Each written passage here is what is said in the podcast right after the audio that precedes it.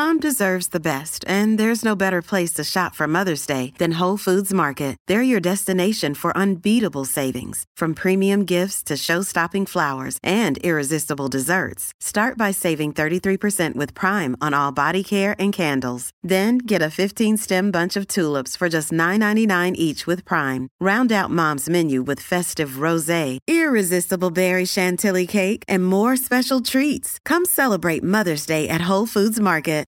Good morning, Oregon. It's Tuesday, October 5th. This is Andrew Theen with the news briefing from the Oregonian and Oregon Live.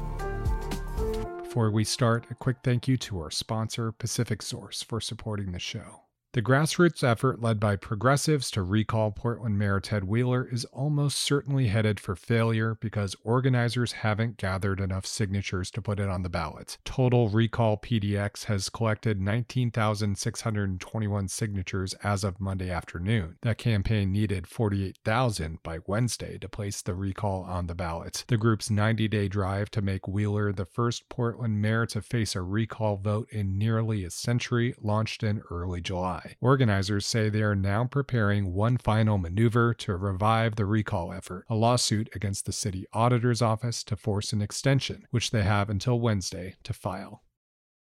The number of COVID 19 cases in Oregon fell for the fifth week in a row, with average daily rates now down 36% from the summer peak. Health officials recorded about 10,400 cases in the past week, a 9% drop week over week. It's welcome news after a rough few months. Oregon's summer COVID rise and autumn decline generally mirror the national trend, but the highly transmissible Delta variant proved especially troublesome for Oregon, producing the state's highest case counts and hospitalizations of the pandemic and the second highest number of deaths. New forecasts indicate hospitalizations may remain above summer levels into December.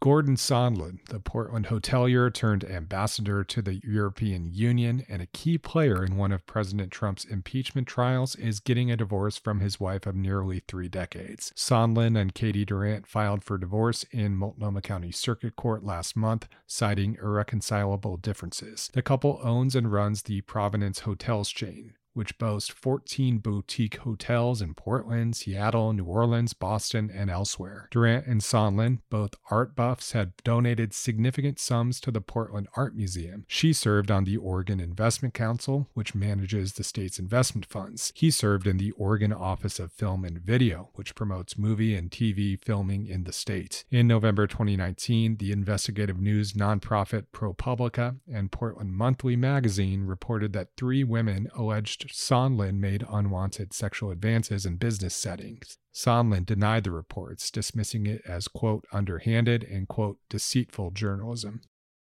Paley's Place, one of Portland's most iconic restaurants, will close after Thanksgiving service this year. Vitaly and Kimberly Paley opened the Northwest Portland Institution 26 years ago. The couple told the Oregonian and Oregon Live on Monday that they would shutter their legendary restaurant inside a Victorian home in November. The couple told the Oregonian and Oregon Live's Michael Russell that they're tired and it's time. They plan to sell the equipment and the home, which is valued at $2.1 million. The restaurant was an early pioneer in Portland's farm to table restaurant scene and has earned numerous accolades over the years, including a James Beard Award and other honors. Thanks for listening. You can support our local journalism by subscribing to Oregon Live. Go to oregonlive.com slash pod support.